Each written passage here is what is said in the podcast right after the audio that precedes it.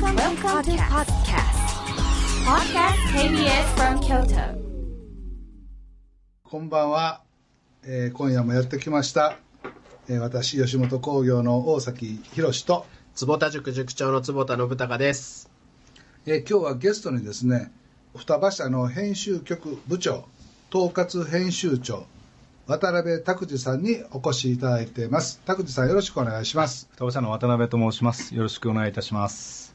渡辺拓司さんとどこで知り合って何喋ったかもう20年ぐらい前から知ってるんよね。はい、あの20年前ほど前にはい。ご挨拶させていた。だきま来てもスーツを着てて 暑い時でもあ早朝でも夜中でもスーツを着てネクタイを締めてはっていやいやもう上着脱いでください脱いでくださいってもう絶対に脱げへんだけど それはなんかこう体に似顔絵が入ってるとかあの皆さんにそう言われるんですけど、あの一応何もなく。入れてないんですけども、あの最初の浜子さんと先生にそういうふうに指導されまして、はい、え浜子さんに弟子入りしてたん？あの最初の担当あの政治家のは浜田浩一先生に担当させてきまして、へえ、はい、それで本を書かさせてきました。本とか出したはい、あの日本を救う国の政治家っていう本を出させてきました。えそれで売れた売れたんでしょ？はい、20万ほどぐらい売れました。えー。え、で、な浜子さんが、にどういうふうにそこに習ったんですか、その。はい、あの朝のですねあの7時にあの来るようにって言われてちょっと早めにと思いまして5時ぐらいに行ったんですけどもその時にちょっと朝早かったんでちょっと私服で行ったんですが浜子先生が「バカ野郎」っていうふうに言われましてそういう時は4時に来てちゃんとネクタイも締めてくるもんだっていうふうに教わりました、それ以来。はいそれ以来。あの いかなる時にもあのこういった仕事なものですからああスーツとネクタイはということで。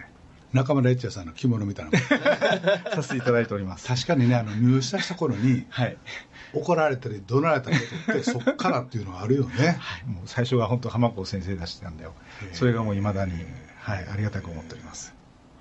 僕が入社した頃はあの大輔今あの1曲目オープニングの曲で宮川大輔花子さんの「お母さん」という曲でこれは20年ぐらい前の曲らしいんですけどはい。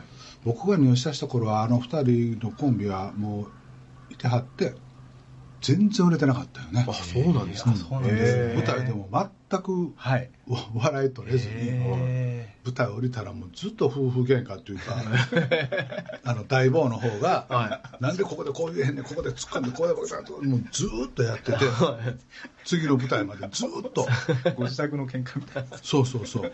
でまあ盛り上がってそのまま楽屋のあの次の舞台の合間にラブホテル行くとかそういうことだったんですけど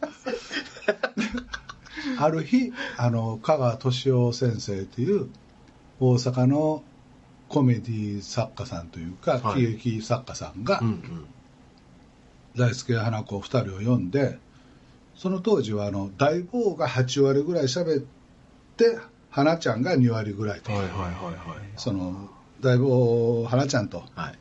はい。えー花ちゃんが8割喋って、うんうん。大坊が2割。はい。あるいはもう花ちゃんが9割大坊うなずくだけ1割。はいはいはいはい。にやった方がええんちゃうかって言って、まあ大坊はどうやったんやろ。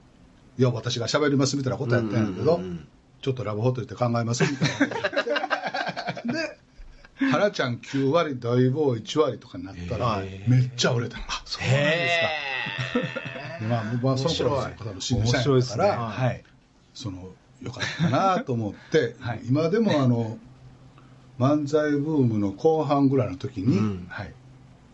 大阪で売れて、はい。東京まで来て僕あのフジテレビの地下のタレントクロークのとこで大輔花子さんをとこで待っててんけど、来た時の本当に嬉しかったね。へあのダブホテルばっかり行ってた大輔が 漫才が売れて91にしてーはい。はいフジテレビまで来た。んやああ、素晴らしいです。花ちゃんほんまよかった。またよって、あの僕の年上なんで大輔さんなんだけど、はい。はい。へー。花ちゃんだいぶほんまによかったなって思って、うん。まあ、僕別にあの何の貢献もしてないんやけどやっぱりそういう時の嬉しさみたいなんて多分今のマネージャーの子らもなんか思ってるやろうしなるほど。やっぱり入社した頃の思い出とかはい怒られたこととかって強烈になんかあるよね、そうですね。本当に。会長おっしゃる通りで。本当に。入社の思い出が強くありますね。ね。今朝はあの昨日の夜か。寝る時にあの百田直樹さんの YouTube かなんか配信の何やったっけ、はい。虎ノ門ニュース。それか。はい。来ててあなんか見て夜昨日夜中見てて、はいはい。でゲストに何やったっけ？なんとかいう先生を、はい。今日はもうこの先生のあれしたらもうほんまに僕勉強になるんでなんとかでいつも俺も喋ってるのもう今日は喋りません。今日はもう聞き役に徹します。今日は楽でええねん。って言いながら8割喋ってて。あのさいやこれ俺と一緒やなと思ったんで今日は私は俺と一緒や。聞き役に徹してですね。坪ちゃんと渡辺拓司さんでお話をしてもらったと思うんですけれども あのこれは毎毎回このくだりはあるんです。そうで、ちゃんとしゃ8割喋ってくださるんで安心してください。はい。安心しました。あのー渡辺拓司さんはサッカー費用ってこんな本もそう昔創刊したよね、はい。編集長っとやってこれようできた本ねん、はい。すごい分よ厚い。しくできた。これ今もう廃刊、はい。今あのウェーブの方に移行してまして失礼しました。はい、サッカー表ウェーブということでやらさせていただいております。まあ、こんなにでもたくさんのニュースは入ってない？毎日ヤフーさんとか組まさせていただいて配信していくようなああそう。はいやらさせていただいております。そういうの吉本と一緒にやってくればよかったのにねあサッカーをずっとやっていたんでサッカーが大好きでして。えー。えちなみにそのサッカー批評本にしてた時には何部ぐらいで、はいそのそのウェブにするとどれくらいの PV になるとかえですかー、とサッカー表は5万部ぐらいだったんですけども、はい。今、ウェーブ、これからなんですけども、1万 PV から大体始めるんですけども、そのうちに1000万 PV とかになると、収益上、多分黒になっていくというような感じでして、今、ちょうどその施策を始めているところでああございます。はい。そういうのは情報とかどうやって取るの？海外とかにもですねそういった特派員の方とかがおりましたりとかあと同じようにあのネットの方ですごい優秀な記者の方とかがおりましてそういった方々と連携を取らさせていただいてインタビューを取らさせていただいたりとかあとサッカー協会様とか J リーグ様の方とも連携させていただいて少しでもなんかサッカーが強く日本のサッカーが強くなってワールドカップとかでベスト8になればいいなと思ってやっております、僕今持ってるやつこれ一緒のやつやな。何年か前のやつやけど、はい。それこそヨハン・クライフの追悼インタビューがあったり岡田武史さんの今のサッカー界に必要な理由とか、田島サッカー協会のインタビューとか J2 が J リーグがバルサとレアルの差とか見なくって書いてあるんだけど、こんだけの編集をやるってすごいよね情報を取ってなんか紙に付加価値をつけれればなと思いまして会長言っていただきました細かい文字数をとにかくやっぱり大事にさせていただきました。あと戦術図とかそういったものを入れることがやっぱりこれからの紙の大事なところで家に保存しておきたいなっていうふうに思っていただければなと思いまして。保存しときたいっていう考はい。え方、なるほどそれで毎回毎回揃えてなんか背拍子でそういうふうに持っていけるような形でうん作れたらなと思って編集をずっとやっておりましたなんかウェブって文字数はい。ある種もう無限というか、はい。いくらでもいいじゃないですか、はい。でも紙ってスペースがあるから必ず文字数って決まってるんですけど、はい。そのなんか編集の仕方の違いとかってあったりするんですか？あ今検証しているところなんですけどもやはりウェーブの方も長い記事を4回ぐらいに分けて、うん。やっぱり連続性でややらさせていただくと数字が上がるというようなことでそのとにかく全部聞かさせていただいたのをあの4回と 5, 回5回に分けさせていただいて文字数を無制限にして出すというような今施策なるほど。をさせていただいてます。タッチポイントを複数にしていくそうですね。はい。そうすね。するとやっぱりバズって数字が上がるという形になってますね。いや俺も会議一切出てないから社内の噂で聞くだけやけど、はいはい。あの若手の漫才劇場とか、うん。東京の無限大ホールとかのはい。若手のやつはあの興行としてのチケットも売れるし、はい。えーっと有料配信も始めてるんやけどはいはいはいはい。それも1000円2000円3000円やってはい。売れたりして。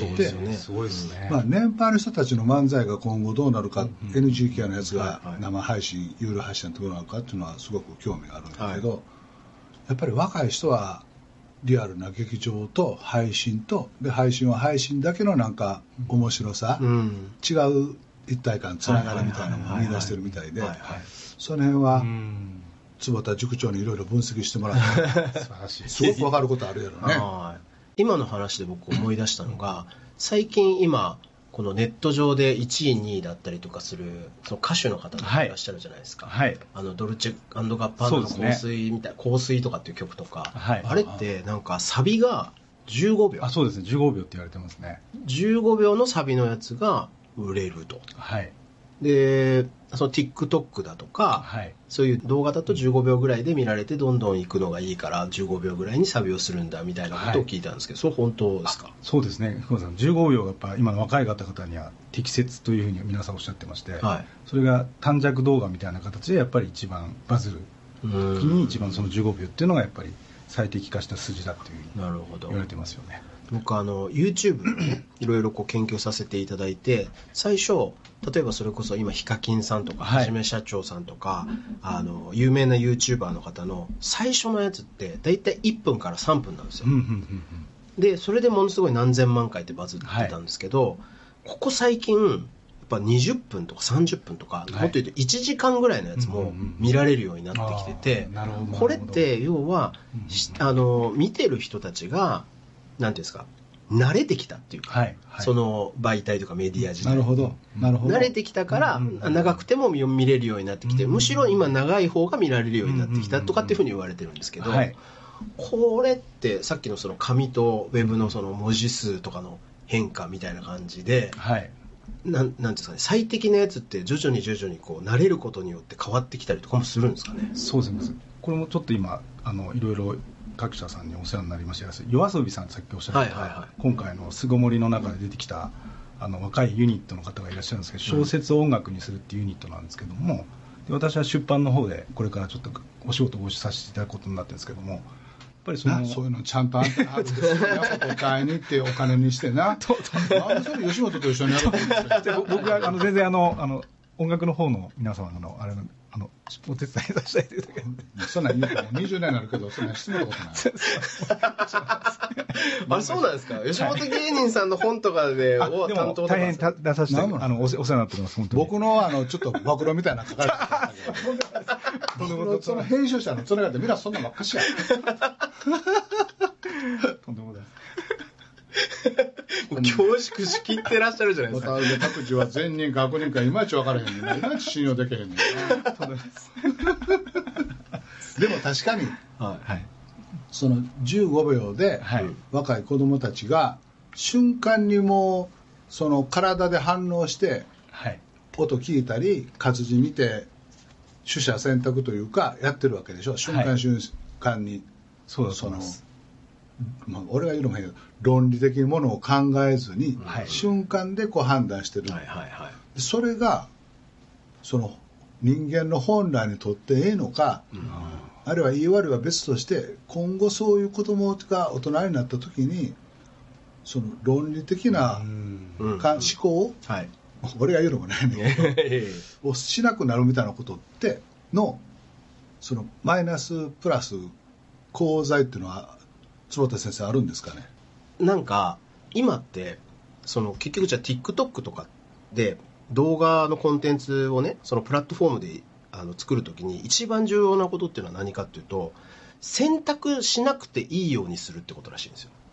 なるほど。つまり今の子供たちとかあの若い人たちっていうのは自分がこれを見たいって思って見るのではなくなんかもうレコメンドされてもう面白いやつがどんどん出てくるっていう風な形にすることで見てると。うんうんうんうんっていう風に言うんですよね。つまり逆に言うと自分で考えてないし自分で選択していない。そうか。僕のね、はい。ごめんなさい話の途中で知り合いの小学6年だから中学1年の女の子がね、はい。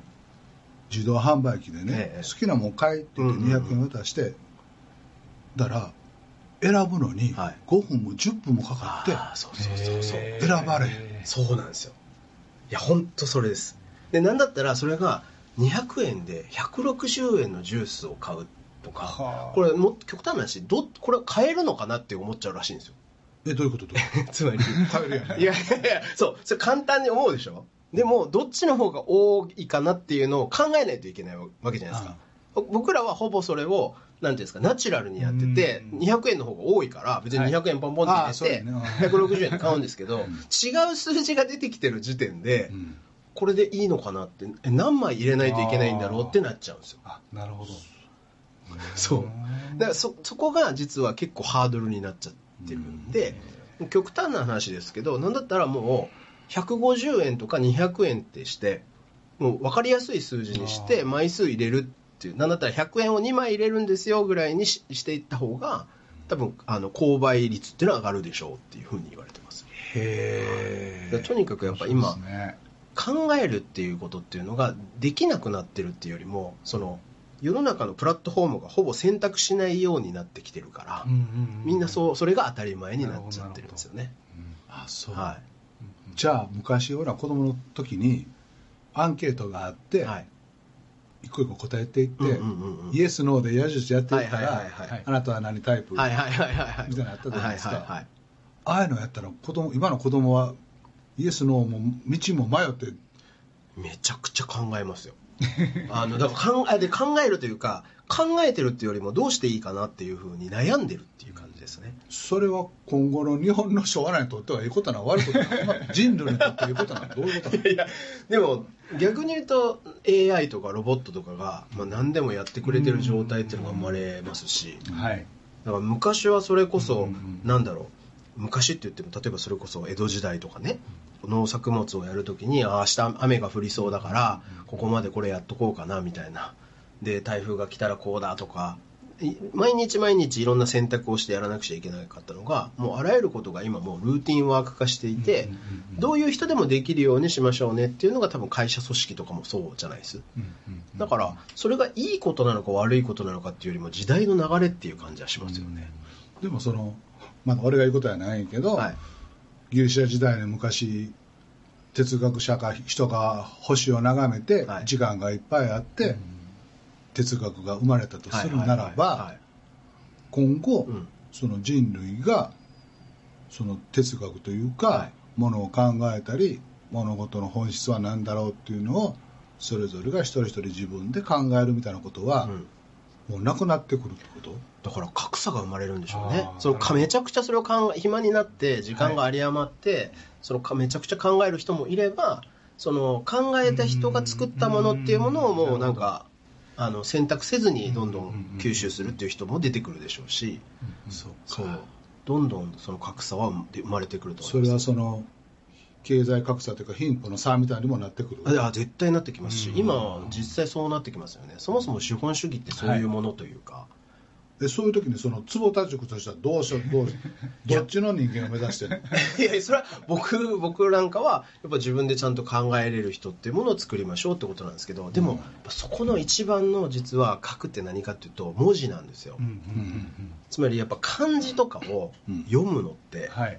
大変というか、うんうんでどんどんどんどんみんな語彙数が少なくなってきてるから、うん。はい。結局本を読まないうん読めない、で今やっぱ流行りの本とかって、とにかく某編集長がおっしゃってた言葉でとにかくアホでも読める本を作らないと売れないっていうほど。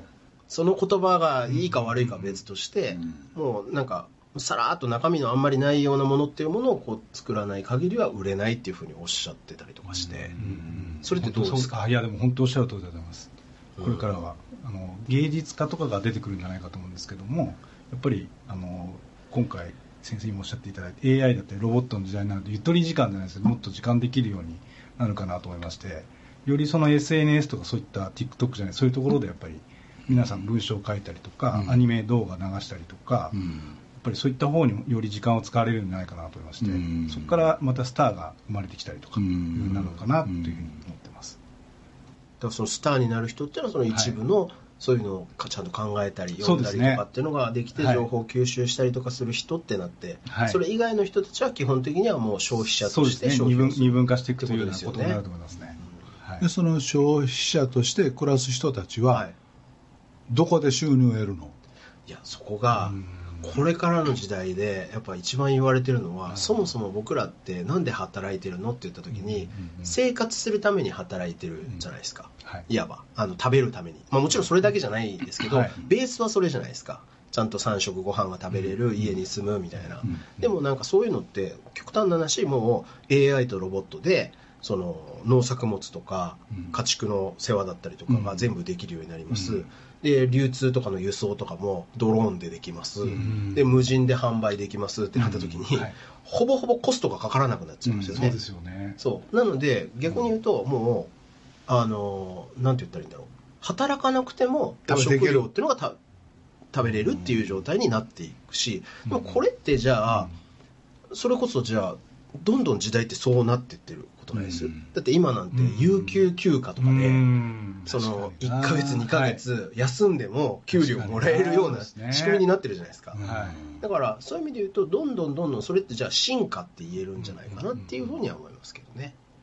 それは進化と言えるんや。いや、難しいところですよ。いやいや。先生は進化ってそれはうん あすみません、言葉を選び間違ったかもしれないですけど、なんか優しい世界にはなってますよね。それを優しい世界でいや、あー難しいな。ほらよくほらホリエモンさんとかが、はいはい。あれなんていうの？はい。月々お金みんなあ、ベーシックインカム。うん？そうそうそうはいはい。とかって言うやんか、はいはいはい。でいつもそれって、はい。じゃあ毎月大崎もあのうちのアホの木本もみんな20万円ずつもらえるんやってなったら、まあ、働けへんもん。いや、でしょ。で人間、うんうんうん。まあ人によるんやなけど、はいはい。俺なんか、はい。暇になったらろくなことせえへん。の お姉ちゃんに声かけるとかなんとかしようやとか。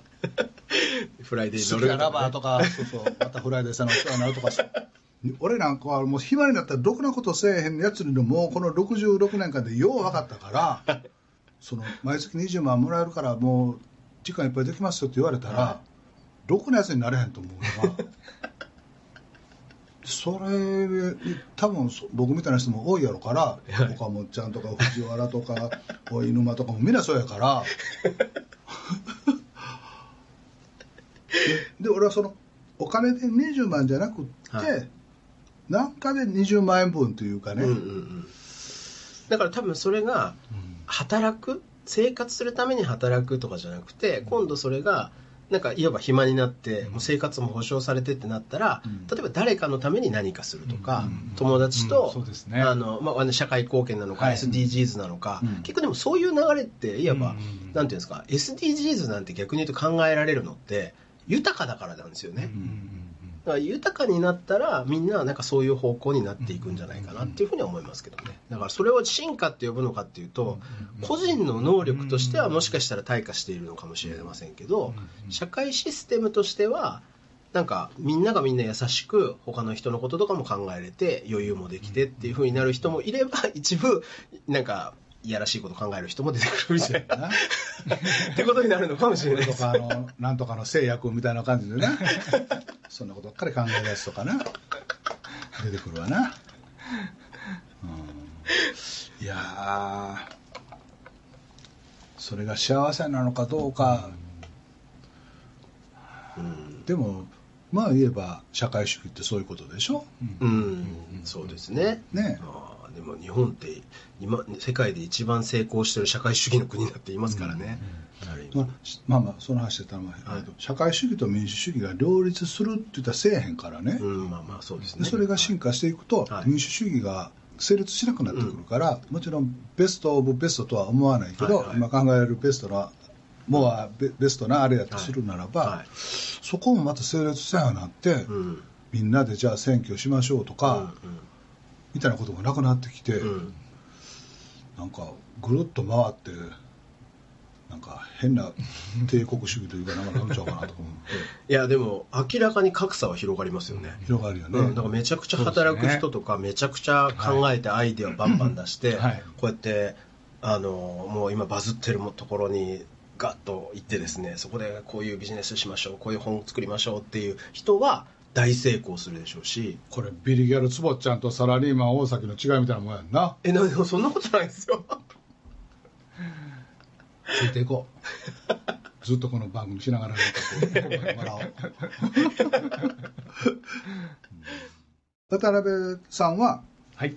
えっと、このサッカー批評の他にエッジスタイルはいの創刊編集長とかもしてたでしょ？ギャル雑誌、はいそうです。やらそれはどんな雑誌？はい、あの鈴木奈々さんとかあの小森純ちゃんとかが出ていた雑誌であの当時読者モデルというあの女性たちが芸能人のちょうど中間ぐらいの方々だったんですけどそういった方々をメジャーにしていくというような雑誌だったんですけどもプライベートを今まで芸能人の方出してなかったんですけども当時鈴木奈々さんも小森純さんも私が編集者やってる時に結婚を発表しましてそれが結果バズるということでそこからなんか芸能人が自分のプライベートとかそういう恋愛も出しながら新しい形であのテレビに出られたりっていうようなことをちょっと仕掛けさせてファッションかけるそういったことをやってみましたなるほど。なるほど。面白い。確かになんか昔のアイドルの人ってそれこそトイレ行かないみたいな おならとかもしないっていう。すごい。あすいません。それ言いたかったんですけど僕はあのだいぶ今オブラートに包んだつもりですけど だってそれ言い出したらさまた話それるけどさ、今今でこそウォッシュレットあるからさ、はい。何の話ですお尻も綺麗だけど、ウォッシュレットない時は、はい。どんなアイドルもどんな美人もどんな好きな可愛い俺の可愛い子もちょっとうんちついとったんや。なでもね何のあ話のちょっとよかったちょっとあの直樹さんは。は初めてかもしれないですけど僕ちょっと叱っていいですか？いい加減にしなさいっていう。いやでも思えへんどんなアイドルでもちょっとうんちついたりしてるもんな。いやここはもうちょっと渡辺さんに任せますよ。でもそうですね。と当時のアイドルの方そういったの全部出さないでずっとやられてましたもん。本当にそうだ。でもそういうの分かってても人間ってあの純愛とかって気持ちであるんやもんね、うん。はい。そうそう。あのそうそう。小学校や中学校の時に、はい僕の好きなあの女の子が使ってた消しゴムのはい。なんか危険な匂いがしますねみたいなのを大事にそうと持って帰ったりしてるんあですか？今 そうなんですか。あこれ何の話からこうなったんですか？ーどんな可愛い子にもうんこついてる。あ確かにまあ、今はそんなことないからね。確かにね そうかそれを今度そういうなんていうんですかうんこついてるよっていうことも先生そんなこと先生言ったらダメでしょ 乗るしかないじゃないですか そこをプライベートを出していくっていうことで親近感みたいなのをね高めていった、えはい。それ何年前ぐらいの話ですか？何年前ぐらいですか？10, 10年前ぐらいですかね。ちょうどいらっしゃいましただから今度ファッション雑誌の もう本当に場違いで。じゃあじゃあそのドクモではい。デビューする子吉本紹介してよ「はいわかりました」スーツ着てネクタイして頭下げたのに いまだにそんな誰もこんな子なあ木本。ちゃんと会長にご紹介させていただきますどっかの他の事務所にいやいや渡して全然。僕ら権限は全く本当ないんでいつも。あの編集の方の方でしか全くないので。はい。編集のもいろいろ変わるんやろうなんです。いわゆるその編集工学工学というかはい。編集者のあり方みたいなのも。本当にそそれはそうしたら昔のおじさんとかで「週刊プレイボーイなんたくさん売りました」とか「ジャンプのあのカリスマ編集長とか編集者とかいっぱいいてはったやんか、はい。そういうのもこのデジタルになって、はい。まあ、全く役に立てへんってことはないやろうけど随分変わるんやね。編集者の考え方とかはい。やり方とか、おっしゃるとだんだんあのデジタルに移行することでなんか編集者なんですけどもあのプロデューサー的な能力がやっぱり必要になってきたかなと。そうですよね、はい、あの紙の知識だけじゃなくてデジタルでしたり SNS、YouTube とかそういった方まで知識を持ってそこを連動させてプロデュースするといった能力がこれからより必要になるのかなというふうに、はい、うん思っております。マネージャーとかでも、うん。漫才師のマネージャー俺らみたいなんでもはい。今までやったら本人らが漫才作ってでそのネタ見ておもろいなとか、うん。で放送局さんに声かかったら一緒に行こうかってフジテレビさん日本テレビさんや TV さん行ってではい。終わったら帰ろうかご飯食べようかって終わっててんけど、はい。今のママネージャーの子ってうんそれこそその SNS でどう出す、はいはい。それも気をつけなあかんことがある、はい。TikTok ではどうする YouTube やったらこうするっていっぱいやることがあって、うん。でそれこそ権利ビジネスも勉強せなあかんし、はいはいはい。ブランディングも勉強せなあかんしはい。大変やもんな。本当にこれからもそういったプロデューサー能力で紙だけじゃなくて本当デジタル SNS 新しい過剰欲機械創出のそういうプラットフォームでいかに組むかというところまでを考えられる編集者っていうのが時代の主流になっていくんじゃないかなっていうふうに思います、うーん。えそのじゃあ編集とプロデュースの違いって何なんですか？あのクオリティを高いものをやっぱり作るっていうのは編集のすごい大事なところで今までのあの編集の姿だと思うんですけども、はい。あのやっぱり売るっていうことにおきましてやっぱ伝えるっていう能力がやっぱり必要かなとこれから思ってましてある意味プロモーション能力のところでいかにいろんなメディア様とかあの御社はじめましてプロダクション様って組まさせていただいてバズらせるっていうところまでが多分これから必要になる能力へでーそっちがかなりこれから重要になってくるのかなっていうそこは坪田塾長と話めちゃめちゃ合うと思う。あありがとうございます。はい、話してバズバえなズバズ何の話ですか？いやでも僕そのいわゆる企業のはい。社長さんとかとお話しする機会っていうのがとたくさんありまして、はい。まあ意外とその熟成のお父さんが経営者みたいなことって多いんですよ、はい。でそれの相談とかをこう受けてたりとかするんですけど面白いなと思うのは、うんなんか皆さん本当にダイヤモンドをはい。も原石でそれすごく磨かれるんですよ。はい。でめちゃくちゃ磨かれててあその詳しく話を聞くとあなるほどと、うんうんあそんな素敵なサービスされてるんですね。そんな素敵な製品作られてるんですね、い、やでも売れないんですって言われるんですよね、うん。でなんでだろうなと思ったら結局ダイヤモンドなんだけどそれをティッシュにくるんでて道端に置いてある感じなんですよ。でつまり外から見るとティッシュでしかないんですよね、うんうん。でそのティッシュをこうやって剥ぎ取ると、はい。作業をすると当然道端にダイヤモンドが落ちてるわけですから、はい。人がバーって集まってくるんですけど、はい。みんななんかそこのなんていうんですかねいわばそこってまさにコミュニケーションというかここにダイヤがあるんですよっていうことはい。をちゃんと伝えてあげるっていうことをしない限りはみんなにはティッシュにしか見えないっていう。でもなんかやっぱ皆さんこそのそこは恥ずかしいと思っちゃうみたいなんですよね、あなんかそんなそれは日本人だけ？日本人あのでもいやアメリカ人とかもそうだと思いますよ、あ。なんかあの日本人だと、はい。お中元とかお歳暮で、はいちょっとそこでこうでそんなにあの美味しいもんじゃないですけどまあまあってはいはい。つまらないものですがみたいな。つまらないもんですから、はいはいはい。は いつまらないもんって持ってくるの話だけどこれ美味しいですからこの桃ってはいはい話なのにはいはい。つまらないもんです一つどうぞっていうのは あれ日本人独特でしょああ、い？や、それはもう間違いないです。間違いないです。これうまいでしょ？これめちゃくちゃうまいんだよ。この前食べたやつだからっていう感じですよね。ね。はい。で、なんだったらそれで3000円くれぐらいのことを。確かにあの孫にも衣装じゃないけれども、はいやっぱりあのお笑いの芸人さんとかでもやっぱりあのいい舞台にちゃんと立たせてあげたいなって思ったりするのが、はその額縁というい。か、うんうんうん。放送紙をはいちゃんとして、そうそうそう大。輔花子ってうんこんなに面白い漫才するんですっていうのはいを新聞紙の古新聞を包むんじゃなくてはいはいはいちゃんとこうリボンつけてってそいううようにすそうそうるとそということだよう。ね。そうなんですよね。だけどみんなそこの中身のことあもちろん中クオリティが高いっていうのはもう当然なんですけど、ええ。じゃあ例えばビトンのバッグを、うんうんうん。バラック小屋みたいなところで30万円で売りますって言ってそれを買うかって言ったら多分買わないじゃないですか。そもそもそこにビトンのバッグがあると思わないし、はい。ででも一生懸命そこのビトンのバッグのクオリティをすごい高めよう高めようとされてるのがうんなんか中小企業の社長さんにめちゃくちゃ多くて。えだからいやこういう風にしたらいいですよって。だから例えば、まあ、手前味噌で大変恐縮なんですけど、はい。僕なりに結構その生徒さんにすごく向き合って一生懸命一緒にやっててでそれをじゃあ今度本っていうあの媒体ど。ではい。タイトルとかも考えてでそのストーリーにして出したら、はい。あこんなにいいものなんだって言って分かってもらえるみたいな世の中にあー確かに。おっしゃる通りですね。なるほどだけど多分僕ぐらいのことをやってる実は塾の先生とかって世の中には多分5万と言いたりとかすると思うんですよ、はい。すごいいい先生とかって、はい。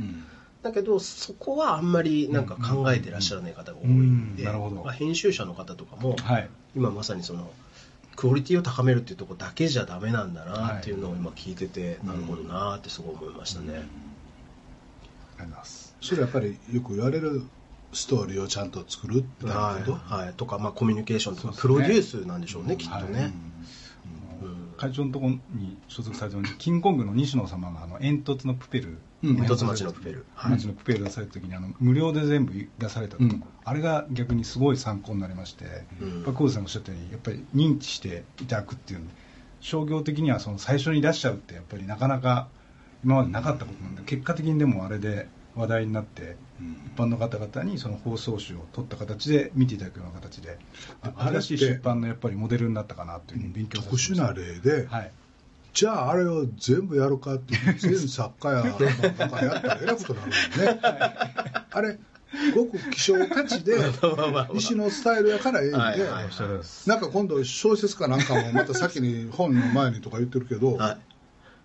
あのえまああれ西野君やからいいんやな西野さんだからいいし多分あれも結局どうそうやって無料にしていくかだと思うんですよ。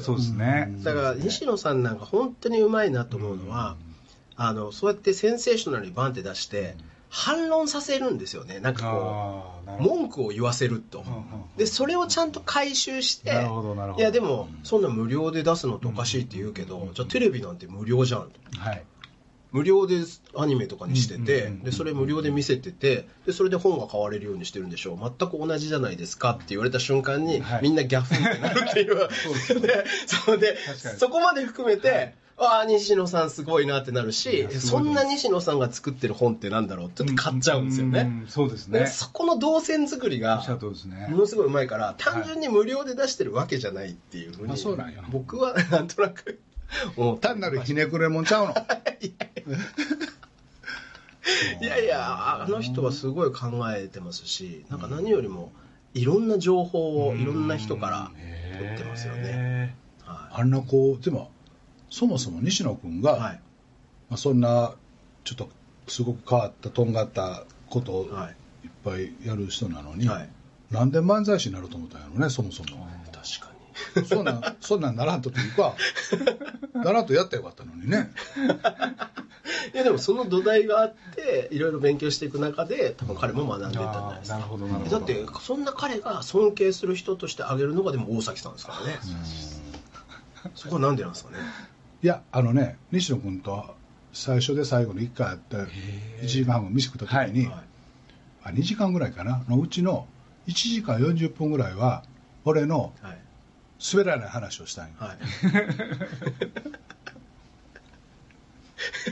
火星包茎の手術をしましたいう話を1時間40分やって それがもうよう受けたんやで尊敬してくれたんちゃう？か な最高っすね、本当に。それであの時代の長寿のハートグッドをつかむっていうところがまたすごい話ですけどね。ちょっと話戻るんですけど、ヒカキンさんとかはじめ社長とか。が20分や60分ぐらいの尺になってきたっていうのは、それはどう坪田先生としてどういう分析で今後どうなるっていうのはどんな感じに思ってはるんですか？ああ、なんかやっぱり YouTube ってどんどん進化していってて、で、これは YouTube に限らず今多分動画業界がみんなそうなんですけど、僕、あの、カジサックを総合演出をしてくださってる方が長沼さんっていう方で、その方は、それこそあのテレビでバンバンやってらっしゃる、もうそれこそ有吉さんの番組とかってほぼ大体総合演出されてる方なんですよね。あとは、なんだろう、料理の鉄人とか、クイズミリオネアとか、そういうのもされてた方で、はい。才能のある人やね。すごい、おじさん？おじさんです。あの金金髪のおじさんなんですけど。土みたいなもんや何言ってあそうです、そうです、そうです。で、僕はあの、ビリギャルでいろいろ、バラエティ出させていただいたときに、再現 VTR みたいなの作るじゃないですか。はいはいでその再現 VTR とかの中で一番うまかったのがその長沼さんで、そこから、この人すごいなと思ってずっとお付き合いさせていただいて、カジサックも、はいじゃあお願いしますって言ってやってもらったんですよ。で、で彼が言ってて、なるほどなと思ったのが、あの、イッテ Q ってあるじゃないですか。うんイッテ Q がなぜあんなに大人気になったかっていうと、もうとにかく場面転換が早い。もう2、3秒ですぐ次に行くっていう、はい。あれって実はすごい革新的なことなんですよ、ってことをおっしゃってて、で、YouTube も今後、いわゆるジェットカットって言われる、すごく細かく切って、会話のその転換っていうものをとにかく早くするっていうことをやっていくことの方がむしろ重要で、その YouTube とかの場合、大体その1人とか2人とかが同じ画面にいて、あんまり場面転換ってしないじゃないですか。はいはい。しないですよね。でその代わりにジェットカットっていうのをやってどんどん会話っていうものを次に次々に進めていくっていうことを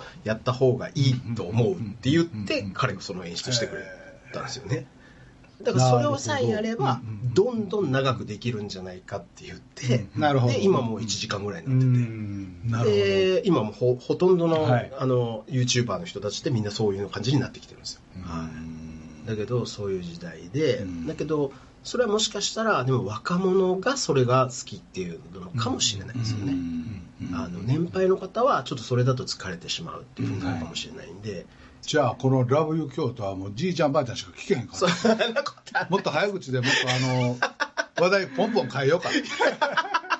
変わってますよ十分。変わってる。十分。変わってる大体あのそうだって今何回目かな。もうもう話元に戻すけどっていうふうに。あのもう5回ぐらいになってる。そうやね。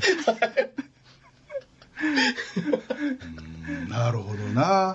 はそれはやっぱり、まあ、進化というか、い、うん。時代とともにメディアというかコンテンツは育ってるね、そうですね。明らかに進化していってると思いますね、ああ面白いな、昔はあの漫才って、はい。島田紳介君がよく言ってたけど、はい。漫才練習するときに歩きながらやるのがいいんやと、はいはいはい歩くテンポでうん。会話をしていって、でオチの時だけはパンパンパンって畳み込むように、はいはい。そこはスピード上げるんやと、はい。で最初は歩きながらのあのテンポで漫才がいいんやと、うん。って言ってたけど、はい。時代は変わって、そうじゃなくなってきたよね、はいそうですね、うん。なんかむしろ走るスピードぐらいでうん。やる人たちが増えてきてますしね、はい。そうですよね。まあ、確かに俺なんかもう67になるけれどはい。さすがにテレビ見てても何が面白いなって思う。年はわへダウンタウンとか、まあ、新助ですかはい出てた時に、ー先輩とか当時の部長さんとか会長とか社長が「何やあれ」はい。って言ってって「何やってこいつらのお前なんや」みたいな思っとったんやけど、はいよいよやっぱりまあまあ単純についていかれへんって言うとついていかれへんことなんやけど全然分からへんし面白いとか分からへんいやでもなんか今ので僕ちょっとパッと思い出したんですけどうちの今5歳の娘が最近地上波にはまり始めました あはい。これまではなんかそれこそネットフリックスだとかなんとかっていうののアニメみたいなのを見てたんですけど最近お笑いをめちゃくちゃちょっと大人になってきた。ちょっと大人になってきて。ででもなんかな今の話で僕すごいつながったんですけど彼女が好きなのが実はチョコレートプラネットさんです。チョコプラさんがチョコプラ。さん大好きで。であのミスターパーカージュニアっていうなんかこうちょっとしたこう軽いコントをするんですけど。あ別に正直大人が見るとうん。正直そんなに面白くはあんまりないですでも子供が見るとこの5秒15秒ぐらいのそれこそ尺の一つのコントみたいなのがもうすっごい面白いらしくてでもだから子供って一発ギャグ大好きじゃないですか。うん。だから多分尺が短い方が子供は好きなのかもしれないですね。今のジェットカットの話とかもそうですけど、はい。で長い背景があって振りがあってボケがあってオチがあるとかっていうのはうん。ちょっとなるほど。かなり早く言わないとあの飽きちゃうっていう風なの。これだからだからネタを作り込む？はいはいはいはいネタ原理主義みたいなんて流はい。行れへんのよ。ああなるほど。いかに漫才でネタを作り込んでん。稽古して稽古して舞台に上げてまた手直しして一本の漫才を作りますというまあネタ原理主義みたいなのってはい。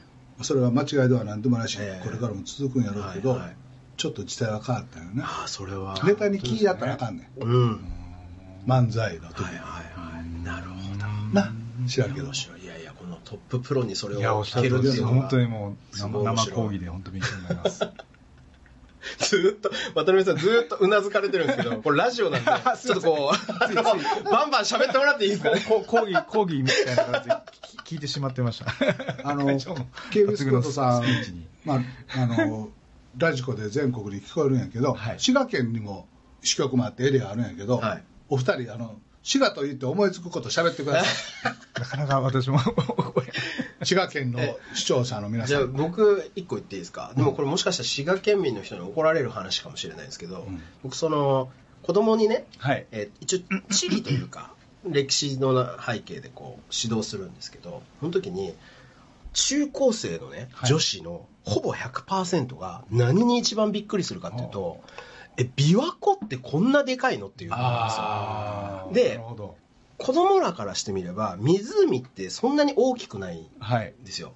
だけど琵琶湖って本当に露骨に大きいじゃないですか。だからこつって言うな。いやでなんかねみんな言うのが、これ穴じゃんっていう。はい滋賀県の人って落ちないのってみんな言うんですよ。はい。その大きすぎて。意味が分かんないですけど 可愛らしいでしょ。なんかこんなに大きな穴が開いてたら滋賀県の人って歩くの大変じゃんって言ってめちゃめちゃ子供たちが言うからもう毎回それが僕は面白くて、確かにね。はい。そうそう。そら、俺が子供、小学校の頃かな、琵琶湖大橋できた。あそれまでは琵琶湖大橋なかったらずーっと回らなあかんかったから な。切ってなっとったもん。琵琶湖大橋できた。切って。そう。だからみんなね琵琶湖が日本一大きい湖っていうのは知ってるんですよ。全員が知ってる、あ知ってる。そう全員が知ってるんですけどえこれがその琵琶湖なのっていうのを毎回みんな新鮮に驚くからこれ結構僕は個人的に面白い滋賀の思い出ですね僕の中であの、琵琶湖にいてる天然、琵琶湖にしかいない天然のすっぽんとかね。へえめっちゃ美味しいよあそうなんですか、めっちゃくちゃ美味しい。勢力もつくし。岡本ちゃんが夜中にキンキンになって痛い痛い言うたぐらいだもん。琵琶湖の天然のす。行きましょうか、一回ね。ぜひ渡辺徳さんなんか琵琶湖の、私と琵琶湖。じゃあ私と滋賀県。関東の人に滋賀県って全然そうそうですね分からへんでしょ。そうです今ものすごい大きいっていうのはイメイメージありまして本で僕ら出版なんでちょっと最近のお話なんですけどもなんか大人の塗り絵本っていうのが今流行ってるはいはいはいはい。弊社は出してないんですけどもでやっぱりそ塗り絵ですごい琵琶湖とかやっぱり皆さん塗るっていうのに大きいんで興味あってそれ売れてたみたいですね。大人のび本当にそれ琵琶湖が大きいから売れてたんですか？大人の塗り絵本っていうのはこの巣ごもりの時にすごく流行りました、へはいそれ大人が琵琶湖を一生懸命水で塗って、はい。琵琶湖って大きいんやってやっと分かったいう話。あと本当に各所のそういう京都とかのすごい綺麗なお寺とかそういうのを塗るっていうのが、はい、はや流行ったりしていて。まあ、確かに塗り絵とか絵本とか3歳ぐらいから80歳ぐらいまでみんな楽しめるコンテンツやからね、はい。もっと大人のなんとかってそうそうですあるよね。なんかやり方によってはあるかなと。なるほど。会長おっしゃってううんちのところも本当に売れるんですよねうんちドリルっていうのはこの弊社そうそうそう。あうんこはいうんこうんこあうんこドリル。めっちゃ売れるよ。そううんこドリルって双葉あお弊社じゃないんですけえどあ違いますよね。はい、でもあれもすごい売れていまだに昨年のナンバーワンやっぱりベストセラーランキングで1位だったのいまだに。あそう。はい。すごいなと思いまして。あじゃあとお尻お尻探偵さんもそうお尻探偵もそうやな、はい、お尻探偵とかうんちとかがやっぱり。子供なんであんなお尻とかうんちとか喜ぶキャー喜ぶんやろね。すごい。会長おっしゃるように そこのところがキーワードだっていうふうにでも吉本も確かその あのうんこドリルがすごい売れた時に あのね乳首ドリルってそうそう本当にドリルも出したんや。そうそうで僕なんかあのし吉本の出版担当の方から「坪田さんこれどう思います?」っていうふうに言われて乳首ドリルっていうのを見た瞬間にもうめちゃめちゃ笑っちゃったんですけどその中身が吉本新喜劇のあのなんていうんですか、えー名物セリフみたいな「かいいの」とか「なんとか」みたいなのを書き写させる。っていやこれは売れないだろさすがに。ちょっと思ったんです。面白いですいや、面白いですよ。面白いし、新喜劇見てきた見た人がお土産に買うはわかるけど、これマスにはなくないかなっていうのをちょっと思ったんですけど。もうちょっとこう一般化して汎用性あるように考えとな思いつきだけでそんな簡単に出版したらあかんよな出版をなめとるよなうちの社員吉本最高と思いました。偏差値40上げるどころか偏差値40下げます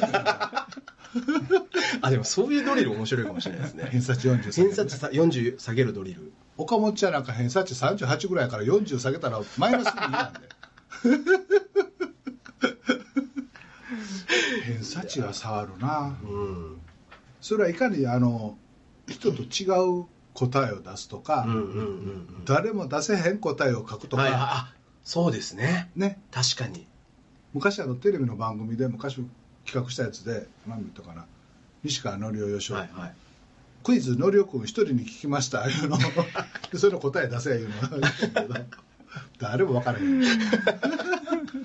でも余計そのクリエイティビティというか確かに確かに。絶対誰も答えない。ああそれいいですね。そうですねあの5本出すときはぜひあの北馬車で。よろしくお願いします。もう。あ二人ともいきなりメモして。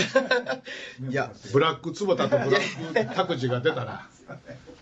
ちゃんとビジネスにな。みんな偉いな。いいやいやいやいや。なんかいやでもそういうのめちゃくちゃ。もう喋らんとほらノットしてるの二人とも。じゃあ俺一人で喋る。僕はあの滋賀県というと琵琶湖修好の歌。それから村上勉さんね湖北の小説をいっぱい書かれて「余呉湖」というあの琵琶湖の北の方にちっちゃな湖があってはい。やっぱり関西人の琵琶湖って言ったら僕は皆上勉さんかな。あとすっぽんと。人工スキー場琵琶湖バレーいうのできたのも日本で初めての琵琶湖なんですね。そうなんですか。人工スキー場。人工スキー場雪が降らなくてもスキーができますすごい。今でもあるかな。うんうんうん。へねで海水浴行くったら波もないし、はい。海水じゃないからしょっぱしょっぱくもないから琵琶湖に行くとかって言って。あなるほど。確かに。そうそうそう。だから子供たちも喜ぶの。絶対そうですよね。うんえちなみに滋賀ってその琵琶湖以外にどういうなんかいいいいものというか変わったものとかあるんですか？年に1回ぐらいあの琵琶湖カントリーかゴルフ場に行くんですけど、はい、はい最終ホールの池が琵琶湖の形してるのええー、面白い、えーすごいですね。あ素晴らしい。面白いよ。えー。絶対2打目か3打目で琵琶湖にはまる 分かってるのははまるえ琵琶湖カントリーかな結構本格的。へえ面白い。ぜひ行きましょう、ぜひぜひ。あのあエンディング曲ですけれども、はい。琵琶湖修好の歌加藤時子さんおときさん、はい。ちょっと最近話題になりましたけどもねおときさん、うん。僕らの時は憧れの人でしたけどちょっと変わられましたねいろいろね。今日のゲストは双葉社の渡辺拓司さんでした。そしていつものようにお相手は吉本興業の大﨑洋と坪田塾塾長の坪田信貴でした。ではまた来週まで。さようなら。さよなら。ありがとうございまバイしたバイ